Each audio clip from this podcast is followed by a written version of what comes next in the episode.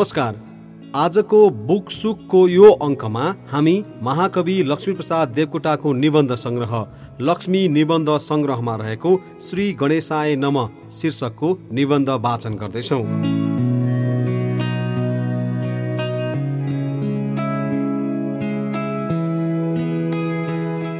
आरम्भ गर्दा अन्त्यको बारेमा त्रास रहनु स्वाभाविक भएको हुनाले हामी हिन्दूहरू गणेशजीको शुभ नाममा हृदयलाई आधार दिन्छौँ।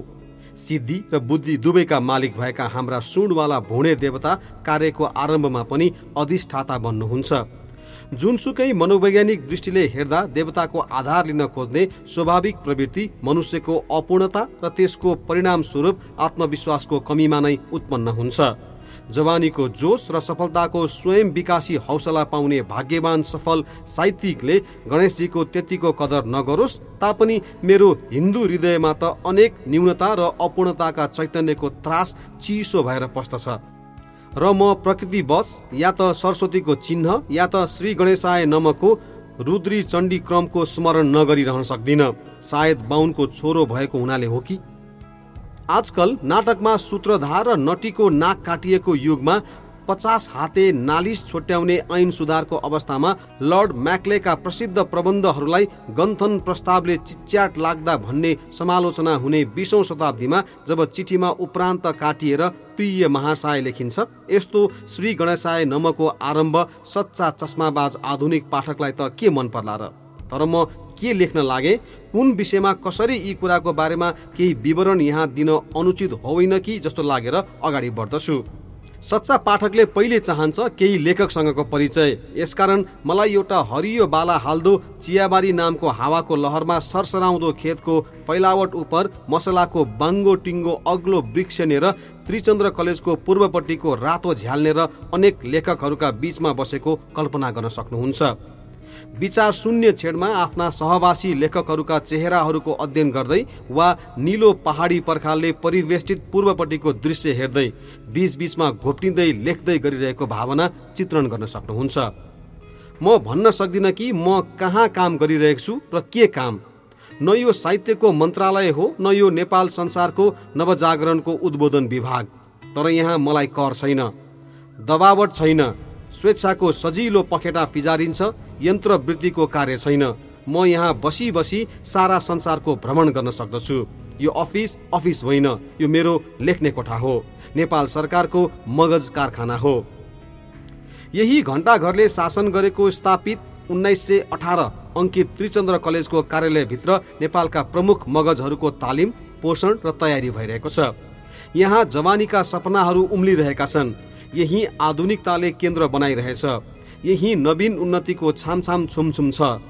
यही दाडीवाल विद्वता ती प्राचीन र अर्वाचीन महाविचारीहरूका भाव उपदेश दोहोऱ्याइरहेछन् बुझाइरहेछन्।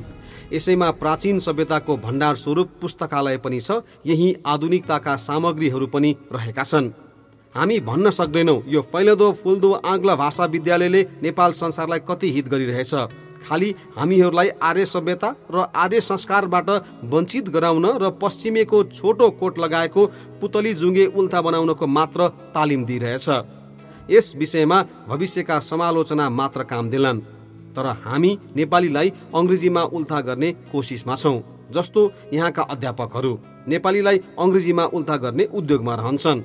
हामी जबसम्म दाडीवाल अध्यापकहरूका व्याख्यानमा थियौँ तबसम्म खालि पश्चिमका यात्री लन्डनका गल्ली र मिजाजका जिज्ञासु थियौँ। अब हामी त्यस ज्ञानलाई भारतवर्षमा ल्याएर हिमालयको काखमा मातृभाषा र मातृभूमिको भविष्य सपना देख्न लागेका छौँ। यहाँ दोतर्फी व्यापार छ। एउटा अङ्ग्रेजी हासिल गर्ने अर्को अङ्ग्रेजीबाट नेपाली सिँगार्ने र पोस्ने। तर मलाई त उल्टा भने कि वाक्क लाग्छ। मैले पनि केही उल्टा गरेको जस्तो साहित्यको प्राथमिक अवस्थामा गरिन्छ।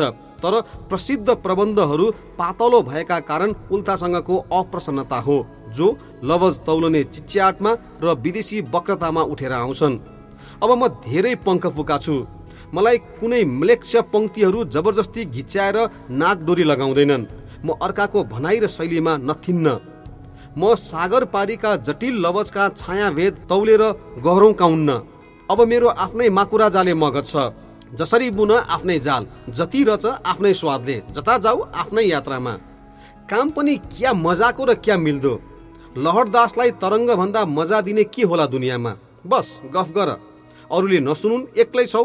साथी भए कुरा काट्ने थियो। यहाँ त एक अदृश्य पाठक छ जो सधैँ सुनिदिन्छ जो चाख लिन्छ जो होमा हो गर्दछ होइनमा होइन। म यता पल्टाउँछु र उता न बहस न बहसको बाजे। न न्यायको रौँ चिर्ने भेदहरू न नियमको चौखुरियाहट न शैलीको बाँध। म भन्छु ए मन त रङ्गिजा रूपौला लहर झल्काई सिलिङ मिलिङ गरेर सलसली नालाहरू वनमा नागबेली पर्दै पहाडका सजिला फेद कुना खोज्दै समुद्रतिर चलमलाउँछन्। सोझै सागर पुग्ने काम तलाई छैन त त खेल्न आएको पो।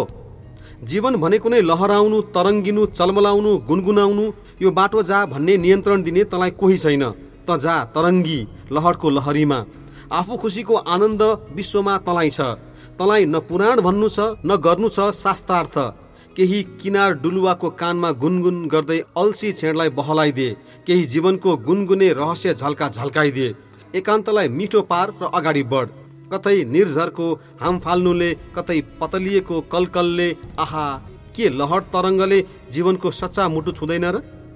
धेरैजना भन्ने छन् यो के गन्थन् यो के झुत्रे गफाडी गुन्द्रुक हो? तर प्रबन्धले र विदेशीले कुरा बुझाउन लिएको बाङ्गो व्यङ्ग्य सहितको मुस्कुराहट साथमा भन्दछ महाशय या पण्डितजी म त हाँस्न खेल्न र रमाउन मात्र जन्मेको।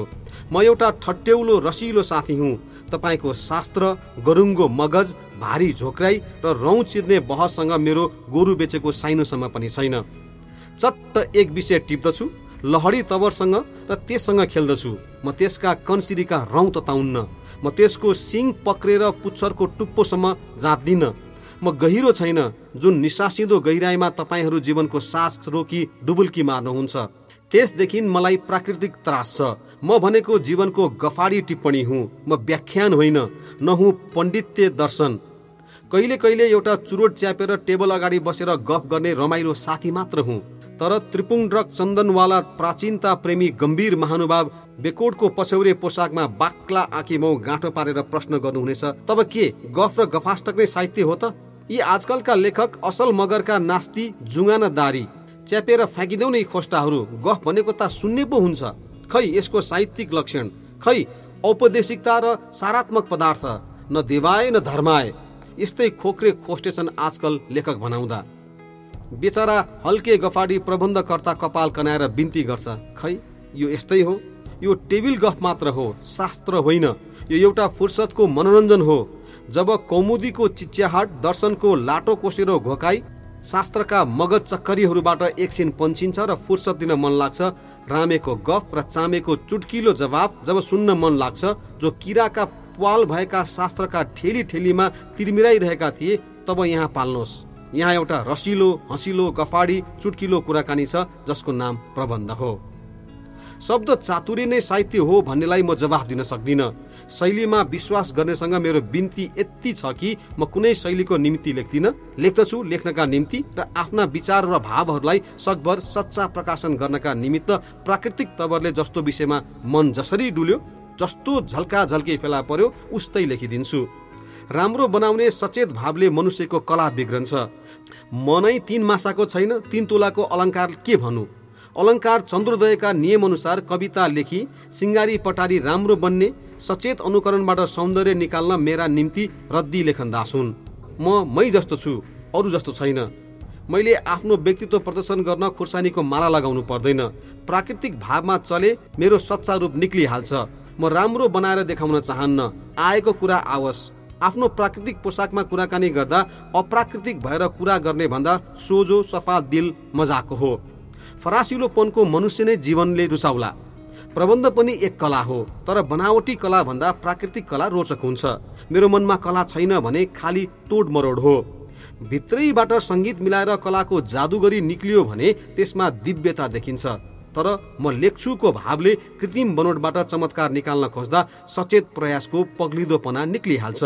यहाँ म जीवनको टिकाकार बनेको छु। वर्णन होस् वृत्तान्त होस् वा व्याख्यान। जतासुकै पनि म आफ्नो रङमा आफ्नो ढङ्गले यो जीवनको घाम छाएका अनुभवहरू चित्रण गर्दै सजीव मानव बोलचालमा पाठकसँग कुरा गर्दछु। आफ्नो दुःख सुख प्राप्ति हानि हार विजय आँसु हाँसो भाव भावना आदर्श सपना दृश्य दर्शन झिल्का झिल्कीहरूका साथ मनोरञ्जन र आत्मप्रकाशन गर्न अग्रसर हुन्छु। मेरो श्री गणेशाय नम यत्तिकै हो। प्रबन्धको रूप कला ढङ्ग इतिहास भविष्य इत्यादिमा आलोचना गर्न मलाई ज्यादै थकाइ लागिसक्यो। अब ओठ चलेपछि कुरो बुझिहालिन्छ भने विस्तृत व्याख्यानको के जरुरत?